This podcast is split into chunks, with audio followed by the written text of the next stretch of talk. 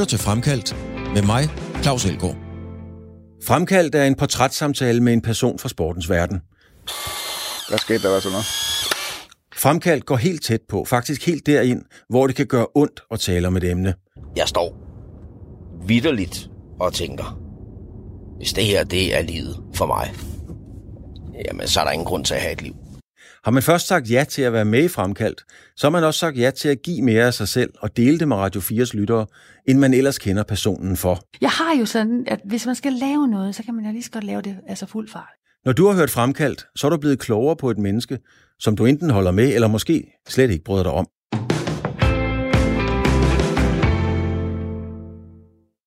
Fremkaldt i dag er en voldsom historie. Voldsom, fordi den repræsenterer mange menneskers værste mareridt, at miste sine ben. Det skete for Almas Mengesha. Almas Mengesha blev som 8-årig ramt af en lastbil i Etiopien. Da hun vågnede op på hospitalet, sagde hendes mor, Dine ben er væk, Almas, amputeret, men Gud skal nok sørge for nye ben til dig. I dag bor Almas Mengesha i Aarhus. Hun sidder i byrådet og er dansk mester i triathlon, men den titel vil hun slet ikke kendes ved. Almas historie er brutal, og jeg ved, at mange vil slukke for den, men de vil også komme tilbage for at høre resten, for det er en historie, der rører noget i os alle. Hej Almas. Er vi på, øh, er vi på knuser? Det tror jeg, vi er. Er vi det? Hej min ven. Tak fordi, at du vil øh, tale med mig. Tak fordi jeg måtte komme. Det må du altid. Øh, Jeg sætter mig helt over til dig, fordi jeg har en meget, meget lille mikrofon. Det er ikke, det er ikke en Gita Nørby-mikrofon, kan vi vist godt blive enige om. Vi sidder herude på, øh, på biblioteket i Rigskov. Øh, Jeg har fortalt lytterne en lille smule om, at du har fået... Ja, du har mistet dine ben ved en ulykke i, øh, i Etiopien, da du var et, øh, et lille barn. Prøv lige at fortælle os den historie. Jeg ved, det er kynisk at sige, ikke hele bogen, men, men hvad skete der? Jeg synes, det er meget rimeligt, du siger det, fordi at øh, jeg kan tale i meget lang tid. Øh, det er rigtigt, jeg, øh, jeg er jo født og opvokset i Etiopien, øh, hvor jeg øh, levede indtil jeg var 12 år gammel, og jeg havde ikke nogen forestillinger om, at øh, jeg skulle være et dansk barn. Øh, da jeg var omkring øh, 9 år gammel, så sender min øh, storesøster mig i byen, fordi jeg skal købe sæbe. Og øh, jeg bruger en hel dag på at ikke finde sæbe. Øh, jeg kan huske, at jeg var inde i alle mulige butikker, og de havde ikke noget sæbe den dag. Så jeg måtte jo slagen tage tilbage og fortælle min, øh, min søster, at, øh, at jeg ikke havde fået fat i det. Så jeg vælger egentlig at tage en omvej hjem. Øh, fordi i virkeligheden så skulle jeg have taget en genvej, hvor der ikke var noget trafik, en skovvej. Men fordi jeg var bange for den straf, øh, der, ville, øh, der ville møde mig, der, når jeg kom hjem, så vælger jeg at tage en omvej. Og omvejen den er asfalteret. Og øh, jeg mangler, jeg er på den helt rigtige side af vejen.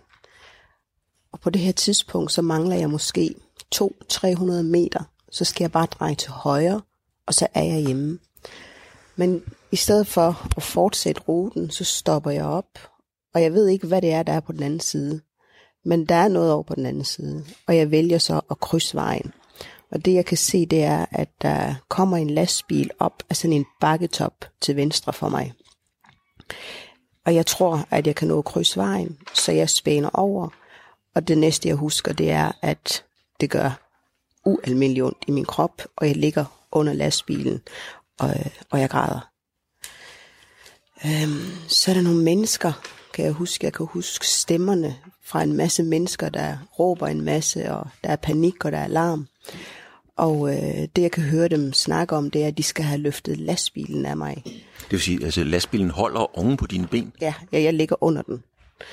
Og øh, det er jo ikke sådan et samfund, hvor man har sådan et veludbygget øhm, øh, sundhedssystem, så det er ikke lige en ambulance, man ringer til. Så det er de mennesker, der er der omkring mig, de, øh, de løfter lastbilen, mens der så er nogle andre, der hiver mig ud.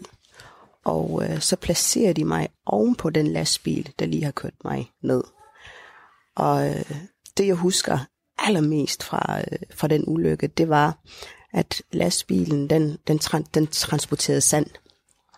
Jeg havde set den hele ugen faktisk, altså når jeg gik fortælle fra skole, havde jeg set den lastbil. Og øh, den havde lige været hen og afleveret noget sand, så den var tilbage, den, den var på vej tilbage, og der havde den en masse sandkorn øh, på ladet af den. Og der bliver jeg så placeret ovenpå det lad, hvor øh, mit knuste kød og blod og knogler, det blander sig med de der sandkorn. Og samtidig så, og jeg, og jeg, jeg ligger jo på ryggen, så jeg tænker, jeg vil gerne rejse mig op. Jeg, jeg ved, der er sket et eller andet alvorligt, det gav sindssygt ondt. Så jeg vil gerne rejse mig, det kræver jo så, jeg, jeg, jeg trækker mine ben op til mig. Hver gang jeg prøver at trække mine ben op til mig, så kan jeg mærke de der sandkorn og blod og, og kød, der skraber du ved, hen af øh, det der øh, lastbilens øh, lad. Og det er så forfærdelig en lyd, lidt ligesom når man øh, øh, skraber mod en tavle med, med neglene. Det gør så ondt, og hver gang, så, når, jeg prøver, når jeg prøver at rejse mig, så de der mennesker, der sidder omkring mig, de bliver ved med at presse mig tilbage og så sige, nej, nej, nej, bliv liggende, bliv liggende. Og øh, når jeg fortæller den her historie i Danmark, så kan det lyde fuldstændig vanvittigt. Men det, der var i mine tanker der, det var, at jeg skulle stikke af. Altså, det er det, det er min første opdragelse i livet. Det handler om aldrig nogensinde at blive taget i at gøre noget forkert, fordi så var straffen hård. Og jeg vidste, at det her, det var en af dem, der gav en høj straf. Så du tænker, mens du ligger med knuste ben på, på ladet af en lastbil, at nu skal du stikke af? Stik af. Benægt eller stikke af. Sådan så jeg ikke forberedt for det her. Men ja, det lykkedes mig jo så ikke at stikke af. Så det næste, jeg husker, det er, at øh, jeg ligger på øh, en, øh, hospitalet det er en by, der hedder Metto. Det er ikke hovedstaden af Addis Ababa. Metto, det ligger helt ude vestpå. Hovedstaden ligger 600 km væk fra min, øh, min by. Og øh, der havde vi jo så et hospital, og vi var, øh, det, det var en relativt stor by. Så jeg blev indlagt på det her hospital, og så husker jeg, at min mor, hun sidder ved siden af mig, når jeg vågner, og der sidder hendes veninde også. Øh, og de har begge to sort tørklæde på og jeg er sådan opvokset under en ekstrem overtro. Øh, så øh, jeg ved altså det her med, at når man, øh, når, når, når man øh, har en følelse, så er det en, man viser. Og jeg kunne se på dem begge to, at de havde øh, sorte tørklæder på. Og så vidste jeg med det samme, at de var ramt af en sorg, fordi det var, det var det billede, jeg var vant til. Så jeg spørger min mor, er jeg død? Og hun siger til mig, nej, du er ikke død, men de har taget dine ben. Og så siger jeg til hende, åh oh, nej, hvad skal vi dog gøre? Så siger hun til mig, bare rolig, Gud han skal nok give dig nogle nye ben. Og det var jo ligesom det, jeg kunne bruge i den situation, det var min ualmindelig stærke kristne tro, som jeg er vokset op i, fordi jeg er vokset op i et meget, meget kristent samfund, øh, hvor vi havde en stærk tro grænsende til det overtroiske. Mm-hmm. Hvordan har du det, Almas, når du fortæller den historie? Jeg er godt klar over, at du er blevet spurgt om den øh, i, dit, øh, i dit liv rigtig mange gange, men hvad gør den ved dig? Altså, øh, hvad, hvad rører den i dig, når du fortæller historien? Altså, i dag, så kan jeg godt se, at det var voldsomt. Øh, jeg har jo altid levet mit liv, og jeg ved ikke, hvordan det er at være et andet menneske.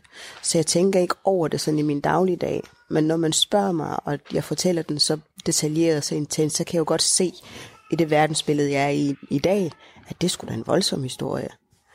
Men jeg, jeg går ikke rundt og synes, at jeg har været udsat for noget voldsomt sådan i min dagligdag. Du bliver ikke ked af det, du bliver ikke, du bliver ikke bitter, eller hvad skal man sige? Nej, jeg tror i virkeligheden, at øh, jeg har grædt de tårer, der skulle grædes over, at jeg, øh, at jeg mangler de ben, som, som jeg gør. Så det er ikke, Altså, det er ikke sådan et traume for mig, og det er noget, jeg fint kan snakke om. Og det er ikke noget, vi ikke, vi ikke altså, det er ikke et spørgsmål om, at vi ikke må snakke om det.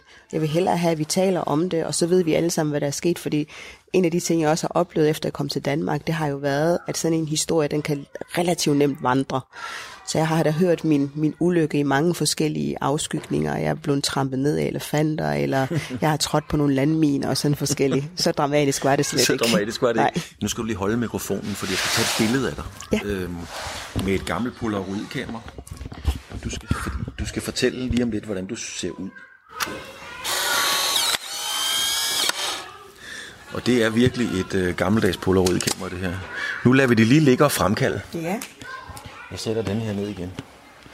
Almas, nogle gange, så har jeg svært ved at forstå og tro, at folk, der har oplevet noget i stil med det, du har oplevet, det er jo heldigvis ikke ret mange mennesker, hvordan man kan bevare troen på det gode. Nu siger du, du har din, øh, din religion. Men hvordan man kan bevare troen på det gode i livet, og ikke føle sig bitter og så videre. Hvad, hvad har du gjort for ligesom at, at være den, du er? Jeg tror egentlig aldrig nogensinde, jeg har tænkt, at bitterhed, øh, det skulle være noget, der skulle fylde i mit liv. Og der er også mange mennesker, der har et, et, øh, en forestilling om, at jeg er sådan et positivt menneske. Og det tror jeg i virkeligheden ikke er det rigtige, øh, den rigtige måde at beskrive mig på. For jeg er allerhøjeste grad i kontakt med alle mine følelser, også dem, som er negative. Jeg kan mærke vrede, jeg kan mærke frustration, og jeg kan mærke glæde. Øh, og jeg tror bare, der hvor det adskiller sig fra mange andre mennesker, det er, at den følelse, jeg, jeg når, når jeg for eksempel oplever en afmægtighed eller en frustration, det er i virkeligheden at sammenligne med øh, for eksempel surfere, der finder den, den helt rigtige bølge. Mm. Fordi når jeg bliver så optaget af noget, hvor jeg bliver, eller hvor, hvor der er nogle ting, der går mig imod, eller jeg bliver oprigtig frustreret og ked af det, så får jeg nærmest skyklapper på. Og så øh, bliver jeg så rasende, at jeg begynder at tænke i bredden, i dybden, i højden, altså alle de steder, jeg normalvis ikke kommer, fordi jeg vil finde en løsning på det her. Og øh, når jeg gør det, så får jeg skyklapper på, og så er der ingen, der skal tale til mig. Altså mine børn skal ikke tale til mig, min kæreste skal ikke, der er ingen mennesker, der skal på nogen måde involvere sig i det, jeg er i gang i lige nu. Fordi det er i virkeligheden der, jeg flytter noget. Så når jeg, når jeg for eksempel får lavet tilpasset nye proteser, det er forfærdeligt. Jeg hader det, fordi det skal bare være ordentligt, og der er så mange bitte små ting, der kan gå galt. I den proces, når det hele bare er fuldstændig håbløst, så kan jeg kaste rundt med ting. Jeg kan blive så vred. Og lige pludselig, så falder tingene i hak, fordi så begynder jeg at tænke meget kreativt, hvad er det, vi kan gøre, hvor er det, det går galt hen. Og så står tingene bare lige pludselig knivskarpt for mig. Og så er det, jeg lander et helt andet sted med nogle andre løsninger. Så i virkeligheden, så er jeg ikke et særligt positivt menneske, fordi jeg kan i højeste grad mærke alle de der vrede, som alle andre også kan mærke. Men jeg formår bare at bruge dem som, lidt ligesom øh, surferen, som en bølge til at ride mig et bedre sted, end jeg var før. Og sådan er det i alle mulige sammenhænge. Når jeg oplever noget, som er dybt uretfærdigt, jeg bliver oprigtig sur og vred og frustreret, så, øh, så, så, bruger jeg, så, så omsætter jeg det straks til en handling. Du er, øhm, du er dansk mester i triatlon, men du går rigtig meget ud af at sige, at du ikke er triatlet. Hvorfor er du ikke bare stolt af at være dansk mester i triatlon? Jamen, vi skal jo være ærlige over for hinanden. Altså, er der noget, jeg ikke kan holde ud, så er det den her uærlige fortælling om hinanden og om os selv. Øh, det er rigtigt. Jeg kan bryste mig af titlen som øh, Danmarksmester i triatlon. Den ærlige fortælling i den er, at jeg er den eneste, der stillede op til den triathlon-konkurrence, fordi der er ikke andre i den handicapgruppe, jeg er i, der stillede op. Så jeg har taget først både førstepladsen og bundpladsen. Jeg er ikke, øh, når, vi, når, når, når vi går ud og fortælle om os selv, så synes jeg, at vi skylder hinanden at være ærlige og ikke pynte os med lånte fjer. Og der går en djævel i mig, hvis det er, at jeg oplever en uærlig fortælling om noget, man har opnået på, på, en, på, på en måde, som, hvor det ikke er blevet fortalt ærligt. Så derfor så er det også et spørgsmål om værdighed for mig, at man netop fortæller det, som det er. Det vigtige det er, at jeg har, jeg har været klar over, mens jeg har levet her i Danmark, at det er relativt nemt for mig at få øh, anerkendelse på bitte små ting, som for, for andre der er det faktisk bare helt øh, normalt. Men i situationer, hvor jeg gør det, så, så oplever jeg sådan en stor anerkendelse fra, fra andre mennesker. Og det spørgsmål om værdighed for mig, det er, at de point, jeg får, dem vil jeg gerne have øh, på lige vilkår som alle andre. Og det er ikke fordi, jeg skal ud og konkurrere med de kødbenede, som jeg kalder dem, der har normale ben. Men de har dog trods alt kæmpet med hinanden. De har lagt timer i deres træning. De har været bevidst om den kost, de indtager. De har været bevidst om den søvn, de får. Og jeg synes ikke, det er ordentligt, at man stjæler et sådan billede over på en indsats, som jeg overhovedet ikke har gjort. Men, men du har jo været, du er den eneste, der stillede op, ja. Men det var måske også den eneste, der havde mod til at stille op. Når du ikke vil have noget foræret, er det så fordi, at du som barn ikke fik noget foræret, og det har du bare lært, og det, det, det får man bare ikke, og så skal man heller ikke tage det? Tværtimod, tror jeg. Fordi som barn har jeg lært, at øh, øh sådan en stor grad af værdighed og stolthed i, hvem jeg er. Og øh, jeg tror i virkeligheden, det er den, der spiller ind, at hvis jeg skal have nogle point, så skal det være færre point. Mm. Og så skal det ikke være nogen, jeg får, fordi at jeg har et bestemt handicap, eller at jeg har et bestemt køn, eller øh, en hudfarve. Det er i virkeligheden ret uværdigt for mig. Men hvad er det uværdige, Almas? Fordi jeg forstår ikke det uværdige i, at du er den eneste i klassen, der har haft mod til at stille op, for der er jo andre mennesker i din situation, men du har haft mod til at stille op og, og blive nummer et eller andet, men, men du var der. Men det er i virkeligheden en historie, den der. Altså, det jeg kan, det er at fortælle en historie om, hvad man kan med det handicap, jeg har. Det er ikke at, at fortælle en historie om, at jeg er blevet øh, Danmarksmester i en konkurrence med andre mennesker. Fordi det viser jo, at øh, jeg øh, iført, fordi jeg så blev Danmarksmester, så fik jeg lov til at repræsentere landet ude i verden. Øh, så, jeg, så jeg tog mit øh, landsholdstøj på, følte en stor ære ved at skulle repræsentere Danmark til mit første europamesterskab i, øh, i Spanien. Og øh, der var der jo andre på øh, samme handicapniveau, som øh, jeg skulle i direkte konkurrence mod. Og det, der skete, det var, at jeg blev afbrudt i mit løb, fordi jeg var for langsom. De andre, de gennemførte det på øh, den der normerede tid på to timer. Da der var gået to timer, så manglede jeg stadigvæk at løbe to kilometer. Der var en kære mor. Der kom der en uh, official, der sagde, du bliver nødt til at afbryde det her løb. Du fik bølbank.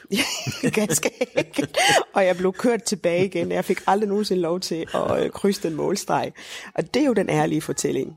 Anden gang jeg gør det, så, så tager jeg hjem, og så tænker jeg, nej, det var da pokkers, nu skal jeg lige hjem og træne lidt mere. Så jeg tager hjem og træner rigtig hårdt.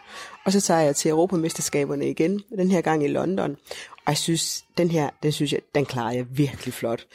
Og øh, da jeg havde løbet to runder, så løber jeg over målet, og jeg får klapsalver, og det hele er bare en stor fest, indtil at øh, øh de officials, de erklærer mig for diskvalificeret. Hvorfor? Og den her gang, fordi at jeg havde valgt at løbe en runde mindre end de andre.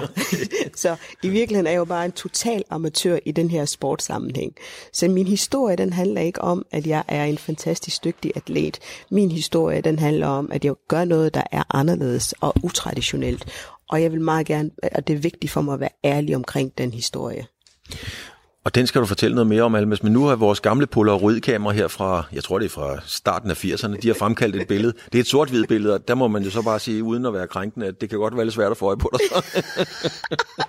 jeg, synes, jeg synes mest af alt, jeg ser søvnig ud her. Mine øjne de er lige ved at lukke sig. Prøv at beskrive, hvad er, det for en, hvad er det for en kvinde, hvad er det for en pige, vi ser på det billede?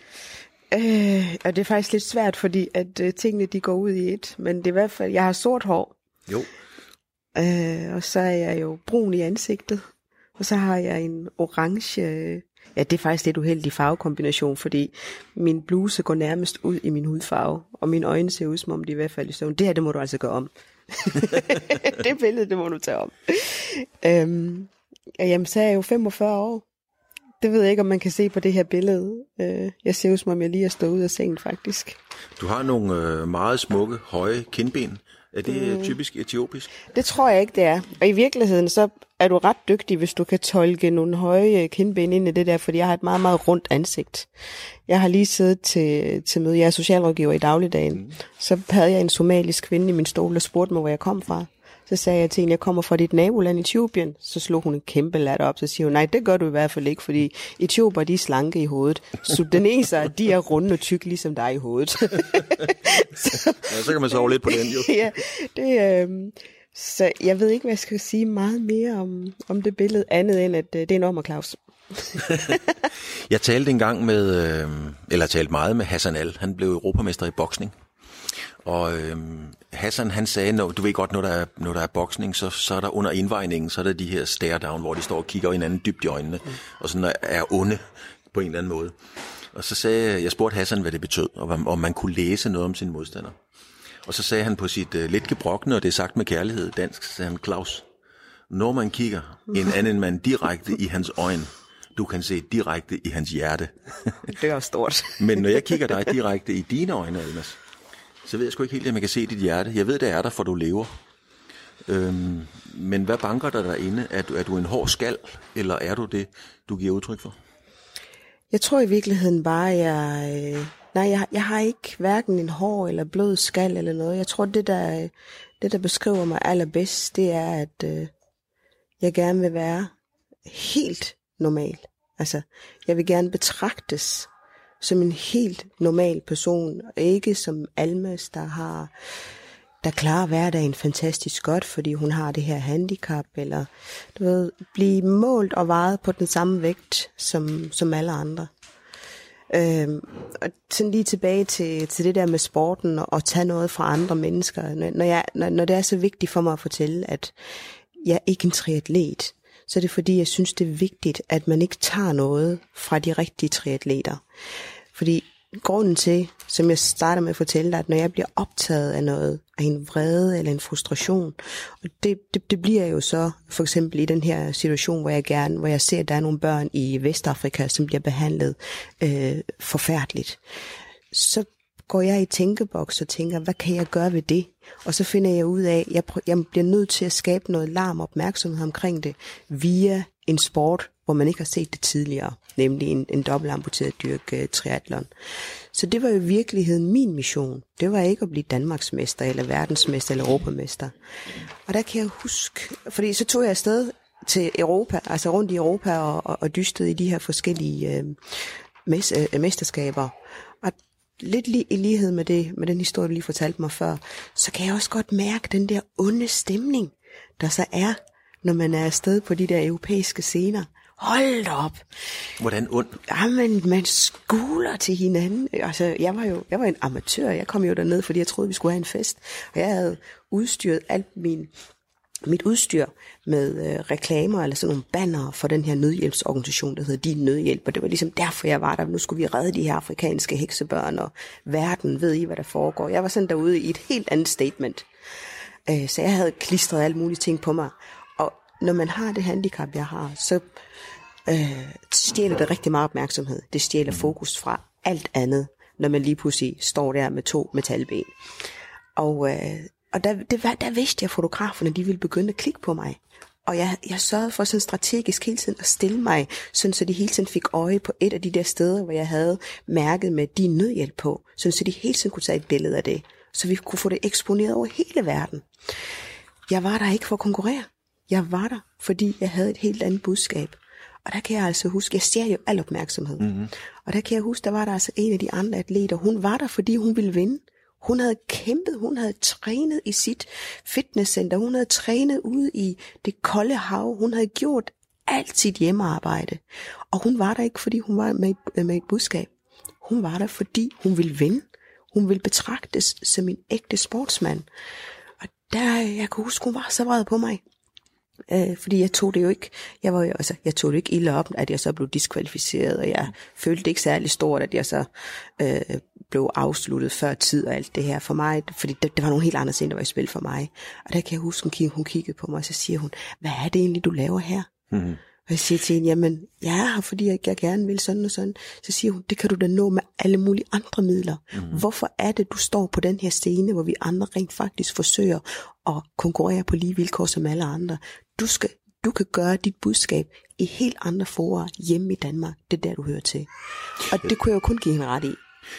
Det synes jeg faktisk var en væsentlig pointe Det er en frem. væsentlig pointe. Fordi det er det der med, at man ikke stjæler noget fra andre mennesker. Mm. Fordi de var der, fordi de havde respekt for sporten. Og det, det, det tog jeg faktisk til mig. Det betyder meget for dig, kan jeg godt høre, det der med ikke at få noget foræret. Det vender vi lige tilbage til, Almas. Nu sidder jeg så tæt på dig ved siden af, at jeg kan fortælle lytterne, at du har et par højhælede sorte sko. Øh, du har et par stramme øh, blå jeans, og så den der øh, overdel, som du siger, går ud i med din, med din hudfarve.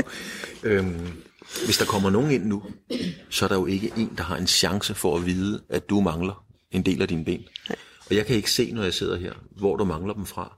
Fortæl mig lige, hvor, hvor, hvor, hvor langt går dine ben op? Jeg kan ikke se det. Nej, det er rigtigt. Altså, I hverdagen, så, så er jeg ikke en af dem, der går rundt og viser mine, øh, mine proteser. Det er der faktisk nogen, der gør. Mm-hmm. Nogle, de, de, øh, de har ikke behov for at have det her kosmetik på. Øh, jeg, har, jeg har sådan noget brunt. Øh, det er altså bare, øh, hvad hedder sådan noget, silikone, silikone makeup på, på proteserne. Ja. Jeg kalder dem Barbie-ben, fordi de ligner sådan nogle fuldstændig glatte Barbie-ben, der aldrig nogensinde har været en hårstrå på. Faktisk kan jeg huske en gang, så var jeg til en fest nede i byen, ned til øh, festugen, og der havde jeg en nederdel på, så man kunne se min læg. Og der var der altså nogle damer, vi har stået i køen til et toilet. Og der var nogle damer, der kom hen og sagde til mig, wow, hvor får du vokset dine ben hen? Fordi aldrig har jeg set nogen så glatte ben. Og de havde fået lidt at drikke, og jeg tænkte, åh oh, nej, nu skaber det den her forfærdelige opmærksomhed. Hvad skal du gøre af mig selv? Og det er fordi, der er ikke en eneste rynke, de, der er ikke en pore, der er ikke en blodår, de er bare fuldstændig glatte. De er glatte, men Ja. hvor, hvor stopper dine ben? Jamen det er under knæene. Under knæene? Ja, ja. og det er jo derfor, man, at, at jeg er i stand til at kunne øh, bevæge mig, som jeg gør. Mm. Altså knæet betyder ualmindelig meget. Mm. Anklerne mangler jeg. Og det kan jeg altså mærke, når jeg, når jeg træner. Mm. Det den bruger man til rigtig mange ting. Øhm, så øhm, kunsten i det for mig, det bliver, at øhm, de øvelser, hvor, jeg, hvor man skal bruge anklerne, og se, hvordan er det, så jeg kan kompensere for det. Jeg kan godt lide at lave de der dødløft. Jeg kan godt lide at lave øh, øh, squat-øvelserne. Jeg føler mig sådan dejlig normal, når jeg gør det. Og det er i virkeligheden sådan et kæmpe drive for mig. Det er at føle mig så normal som overhovedet muligt. Det samme for Men eksempel... hvorfor skulle du ikke føle dig normal? Jamen det er, øh, hvis, netop hvis jeg bliver begrænset i, at jeg ikke kan lave en squat. Hvis jeg bliver begrænset i, at jeg ikke kan gå i høje hæle. Mm. Hvis jeg bliver begrænset i, at jeg ikke kan have nederdel på, øh, eller deltage i alle mulige stævner. Det, det er det, jeg mener med at være en del af det normale liv. Det er det, jeg gerne vil. Mennesker på min alder, i den situation, vi står i her i dag, vi er enormt øh, bevidst om, hvor, hvor meget motion det betyder. Det ejerskab vil jeg da også gerne tage. Det kan godt være, at jeg ikke kan tage det 100%, men så kan jeg tage det måske 50-60-70%. Og det er faktisk fint nok for mig. Bliver man mere øh, som kvinde, eller mand for den sags skyld, bliver man mere forfængelig, når man har et handicap som du har, tror du, med resten? Jeg tror i virkeligheden, vi bærer vores forfængelighed på mange forskellige måder. Fordi jeg kan ikke se mig fri for også at være forfængelig. Øh, min forfængelighed den består ikke i smyk og altså sådan pynteting. Det det er ikke det, jeg går op i. Men forfængelig i forhold til, øh, hvordan jeg fremstår som person. At jeg vil gerne tages seriøst. Jeg vil gerne, øh, som jeg har sagt mange gange, ikke have de der lette gratis point. Øh, og det går mig enormt meget på, hvis det er, at øh, jeg oplever at få en eller anden fordel. At der er nogen, der tager sådan en misforstået hensyn, øh, fordi at jeg nu står i den her situation, som jeg gør. Og jeg ved godt, at hensigten altid er god, det er slet ikke det. Men det er en stor øh, øvelse i mig dagligt at finde ud af, at det her noget, som, jeg, øh, som sker, fordi jeg har det her handicap. Og hvis det er, så i det mindste være ærlig og fortælle det. Mm. Fordi det, det, det, det der min forfængelighed, den består i. Og så tror jeg, at forfængelighed, altså den, den kan jo vise sig i, i, i mange former. Men det er sådan, jeg ser, jeg ser min egen forfængelighed ind i det.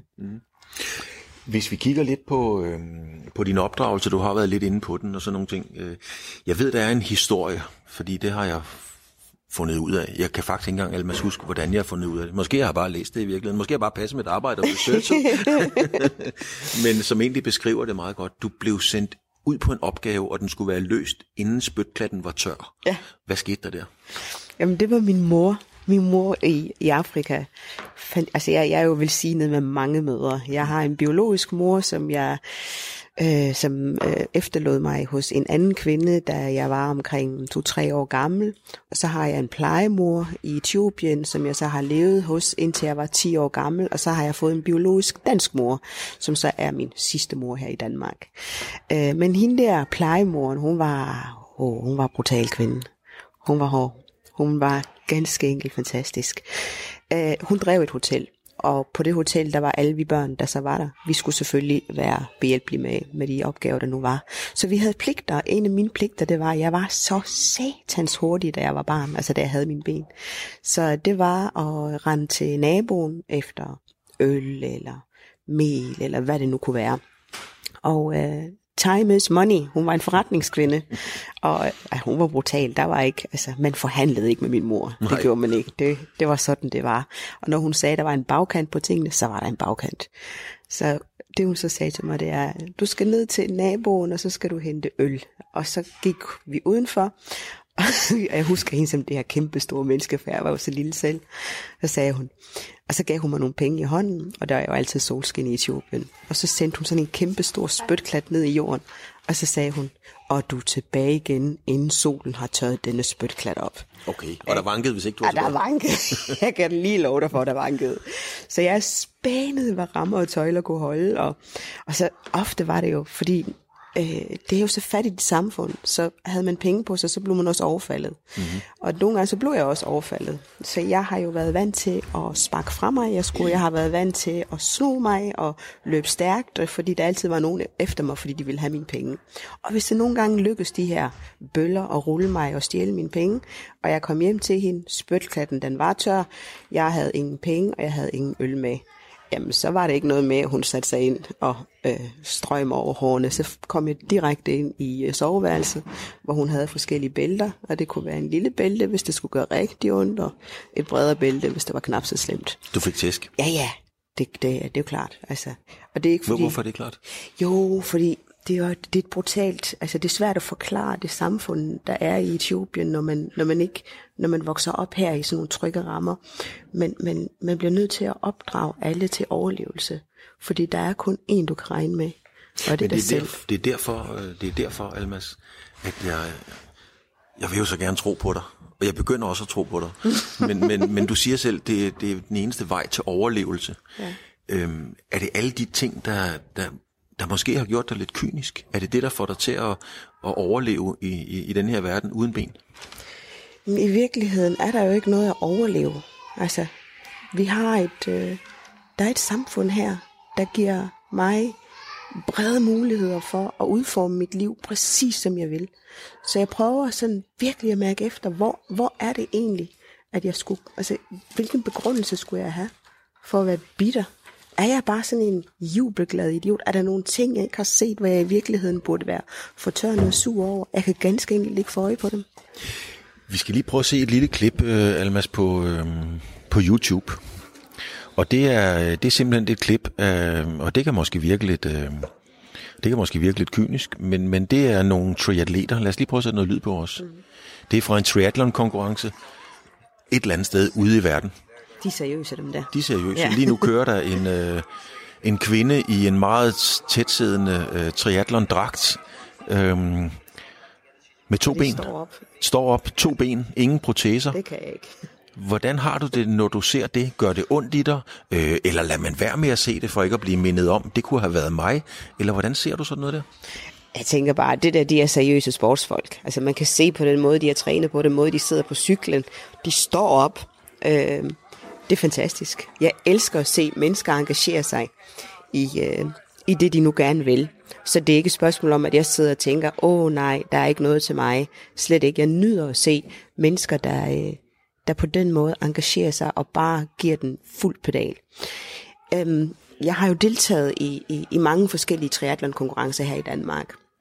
Og øh, også sammen med kødbenet, hvis, hvis jeg kan sige det.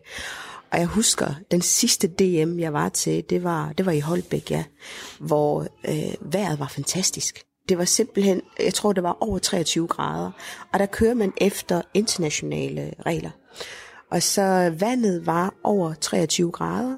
Det betyder, at de internationale regler, de byder, at man må ikke have våddragt på, når man svømmer. Det er bare, det er sådan reglen er.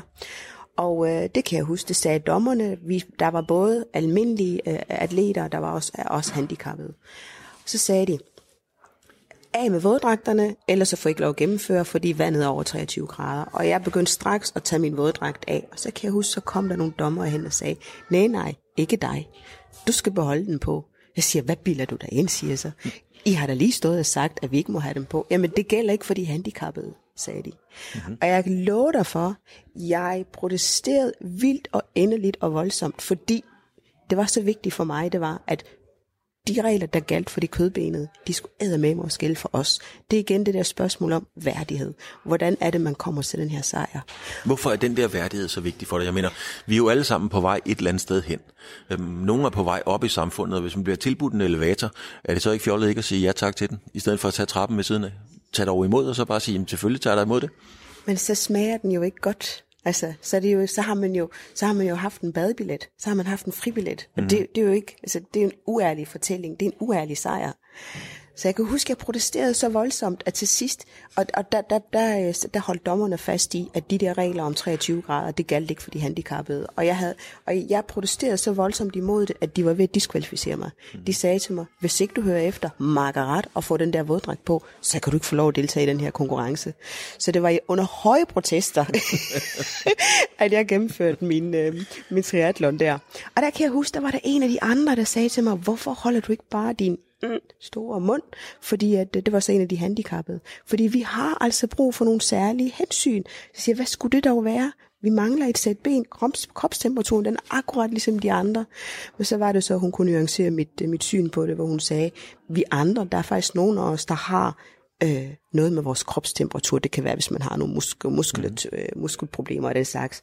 Så der bed jeg det i mig, men jeg husker den. Jeg tænkte, ikke nok med, at jeg får lov til at konkurrere alene mod mig selv, samtidig så får jeg også en fordel, hvor jeg får lov til at svømme med våddragt, fordi det er jo en fordel at have øh, våddragten på. Der er jo klart. rigtig mange triatleter, der ikke kan gennemføre noget, fordi de ikke er i stand til at svømme øhm, de der 750 meter uden våddragt. Og det er så måske en af mine eneste forser, det er, at jeg kan svømme, uanset om jeg har våddragt på eller ej.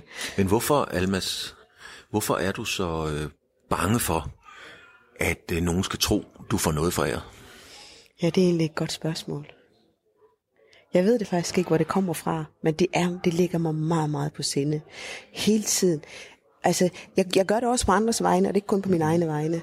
Altså, når jeg får præsenteret en historie, det kan være, det kan altså for eksempel mennesker, som virkelig går op i at træne hårdt til en maraton, eller øh, hvad det nu er, de træner op til, så kan det lyde som sådan en kæmpe stor videnskab.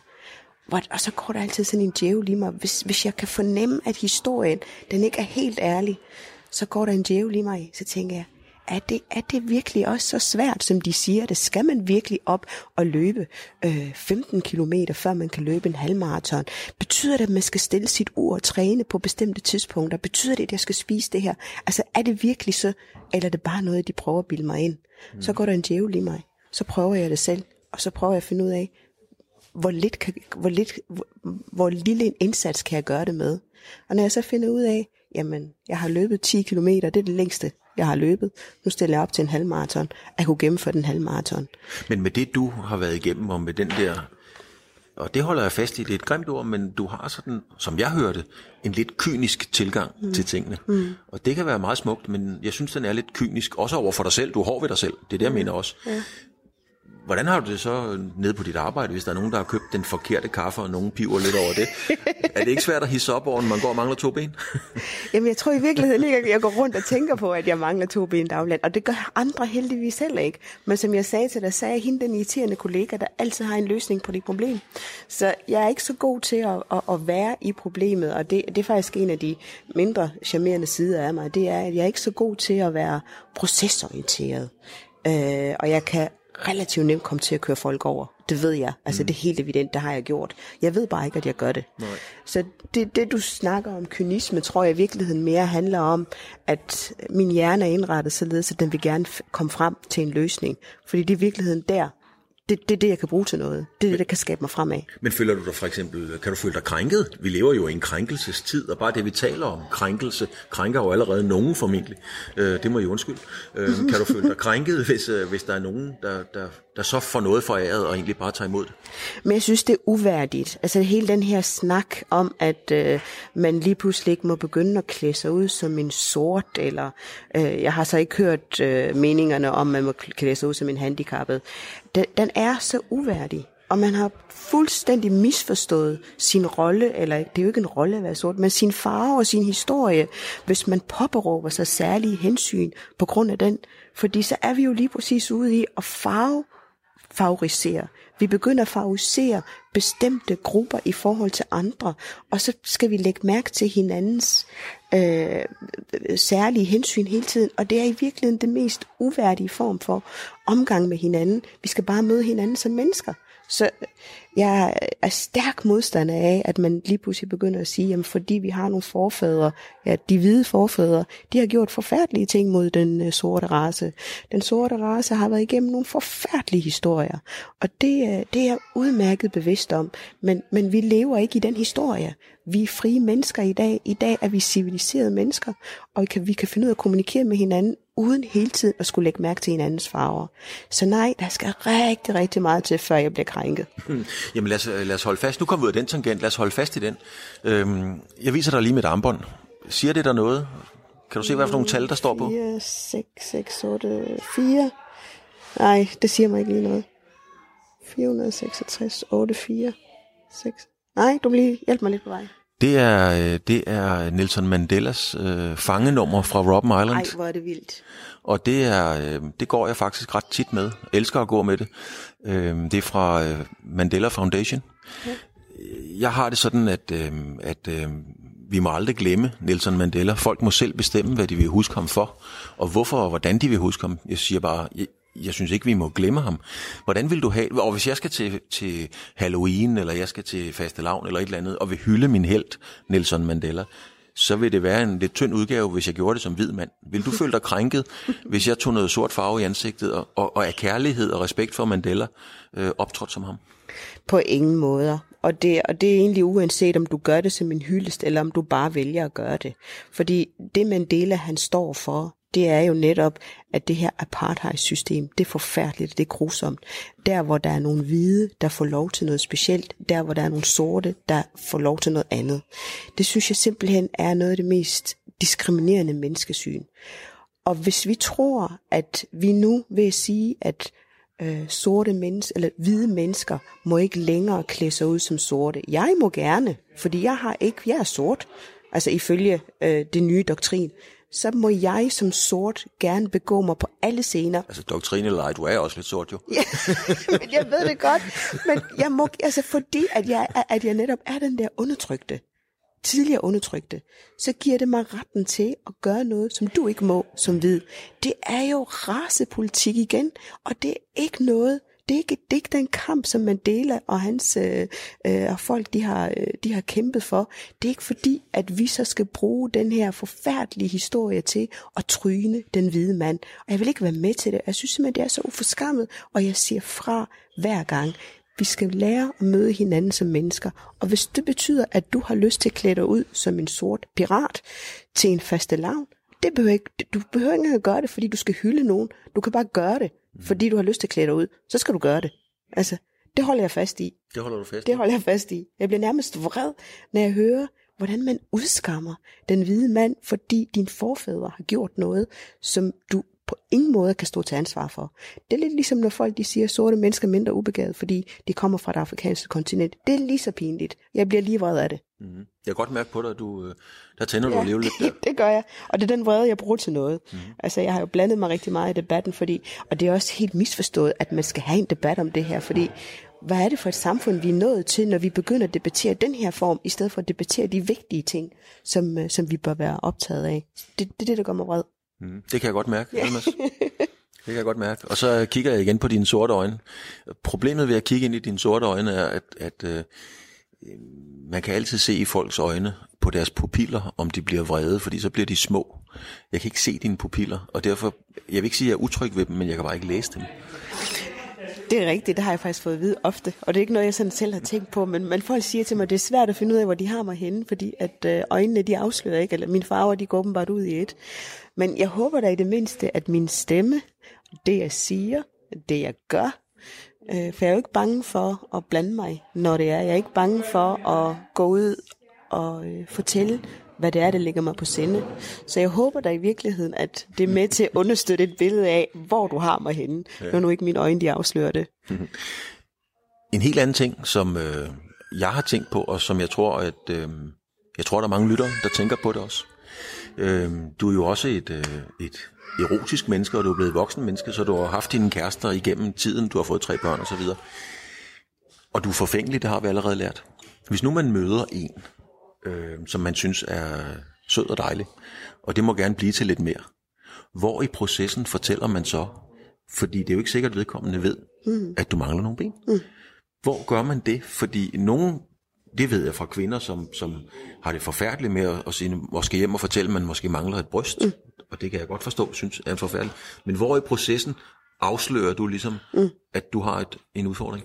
Ja, og det synes jeg er faktisk en rigtig fin snak, fordi jeg tror, der er mange, der går rundt, altså vi er mange, der går rundt med den der forestilling om, hvad, hvad, hvad gør det ved ens seksualitet, det at man mangler to ben, fordi det er jo, altså, det er nogle, nogle vigtige lemmer, som, øh, som man mangler. Heldigvis har jeg haft det her fra jeg var barn, fra jeg var lille pige, så jeg har ikke på samme måde været opmærksom på, at det skulle være på nogen måde at være hindrende i forhold til det med at have et kærlighedsliv. Øh, jeg kan huske første gang, at det blev til et problem for mig, det var, at en veninde og jeg, vi var omkring, hvad har vi været, 12, 13 år, 14 år. Øh, og vi havde begge to forelsket os i den samme fyr, Stefan hed han. Og vi hang i skolegården og ventede hver dag på, at Stefan han kom i skole.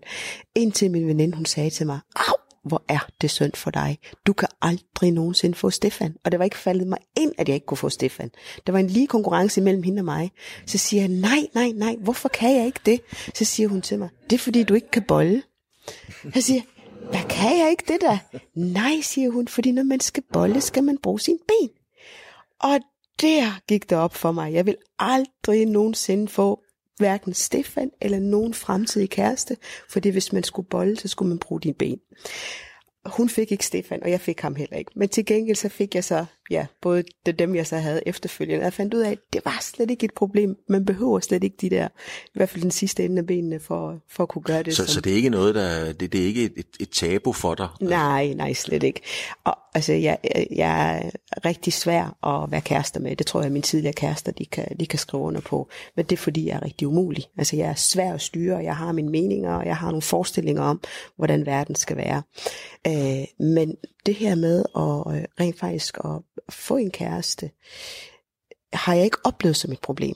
Og jeg tror i virkeligheden, det er fordi, det handler om, hvordan er det, du bærer dit, øh, din udfordring. Jeg er jo ikke mit handicap. Og det er i hvert fald ikke noget, jeg sådan går rundt og lægger mærke til i dagligdagen. Så det er ikke, og, og det, er, det er ikke fordi, at der så kommer et tidspunkt. Det er ikke fordi, jeg sidder der på de der apps, der er med Tinder og Match og dating. Så der er jeg jo ikke ude sådan nogle steder. Det er lige smart, fordi det bryder jeg mig ikke om at skulle være.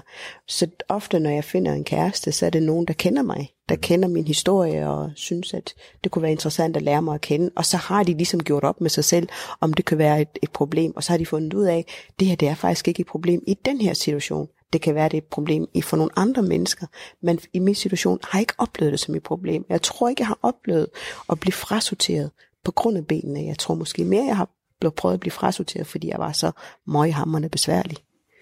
Det er mere det.